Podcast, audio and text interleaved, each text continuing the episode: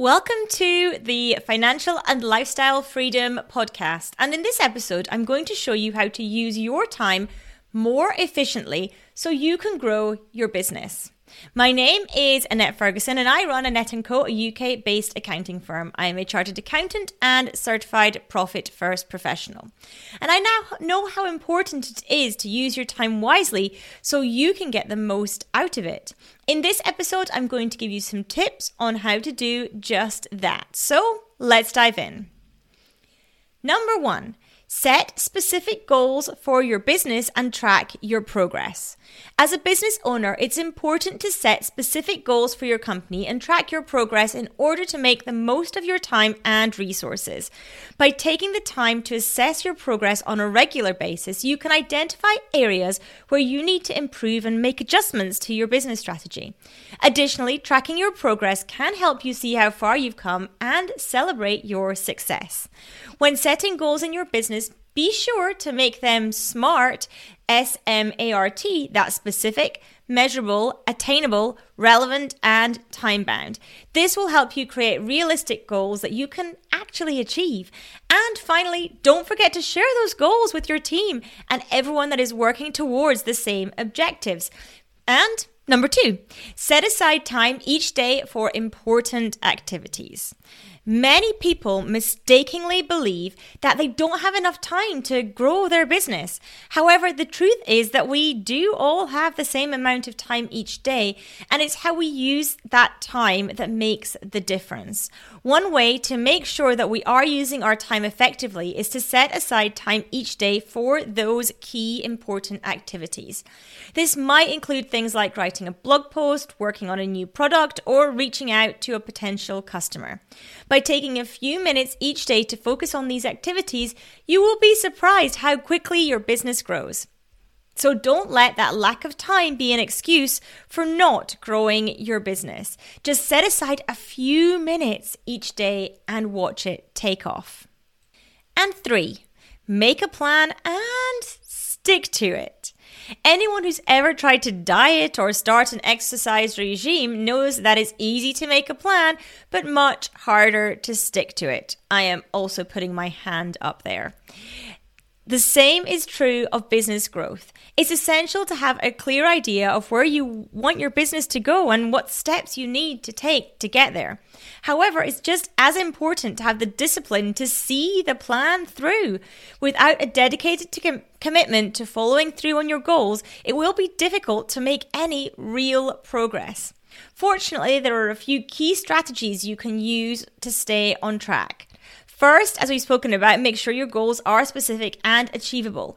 Vague objectives are more likely than concrete ones to fall by the wayside. And second, break your goals down into small, manageable steps. That's the whole how do you eat an elephant one bite at a time thing. Trying to accomplish too much at once is sure to lead to frustration and burnout. And finally, enlist the help of a trusted friend or colleague who can hold you accountable for meeting the deadlines that you set yourself.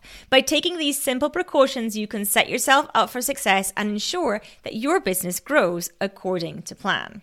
Number four, delegate tasks to other people in order to focus on what you're good at. In order to be successful in business, it is important to focus on your strengths and delegate tasks to other people. By leveraging your time in this way, you can free up more time to work on the aspects of your business that you are good at. This will also allow you to grow your business more effectively. Of course, it's important to be selective about who you delegate tasks to.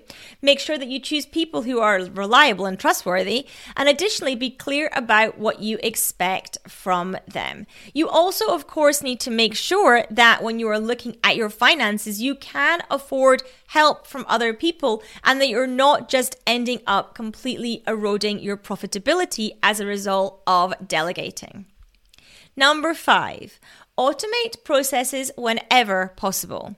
When you first start in business, you wear lots of hats. You're the CEO, the CFO, the janitor, and everything in between. And as your business grows, you can start to delegate some of those responsibilities to other people. But there's still a lot of tasks that typically will fall on your plate. That's why it's important to automate processes wherever possible. By leveraging technology, you can free up your time so that you can focus on things that matter the most. Automating tasks like billing, invoicing, and customer service will not only improve efficiency, but will also improve your bottom line.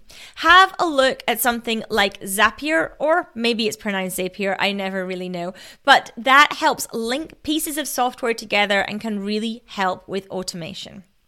Number six, take care of yourself both physically and mentally.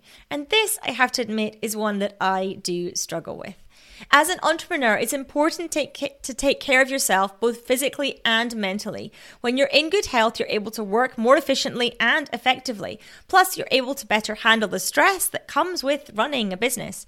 Taking care of your physical health m- means eating right, eating regularly, eat, and getting enough sleep.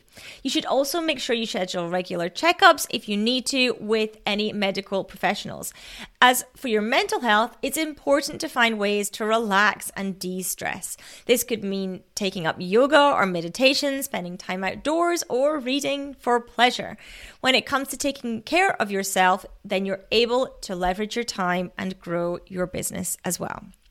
Number seven, educate yourself on the latest trends and strategies in business. If you want to leverage your time and grow your business, it's important to stay up to date on the latest trends and strategies in business. One way to do this is by reading industry specific publications or blogs.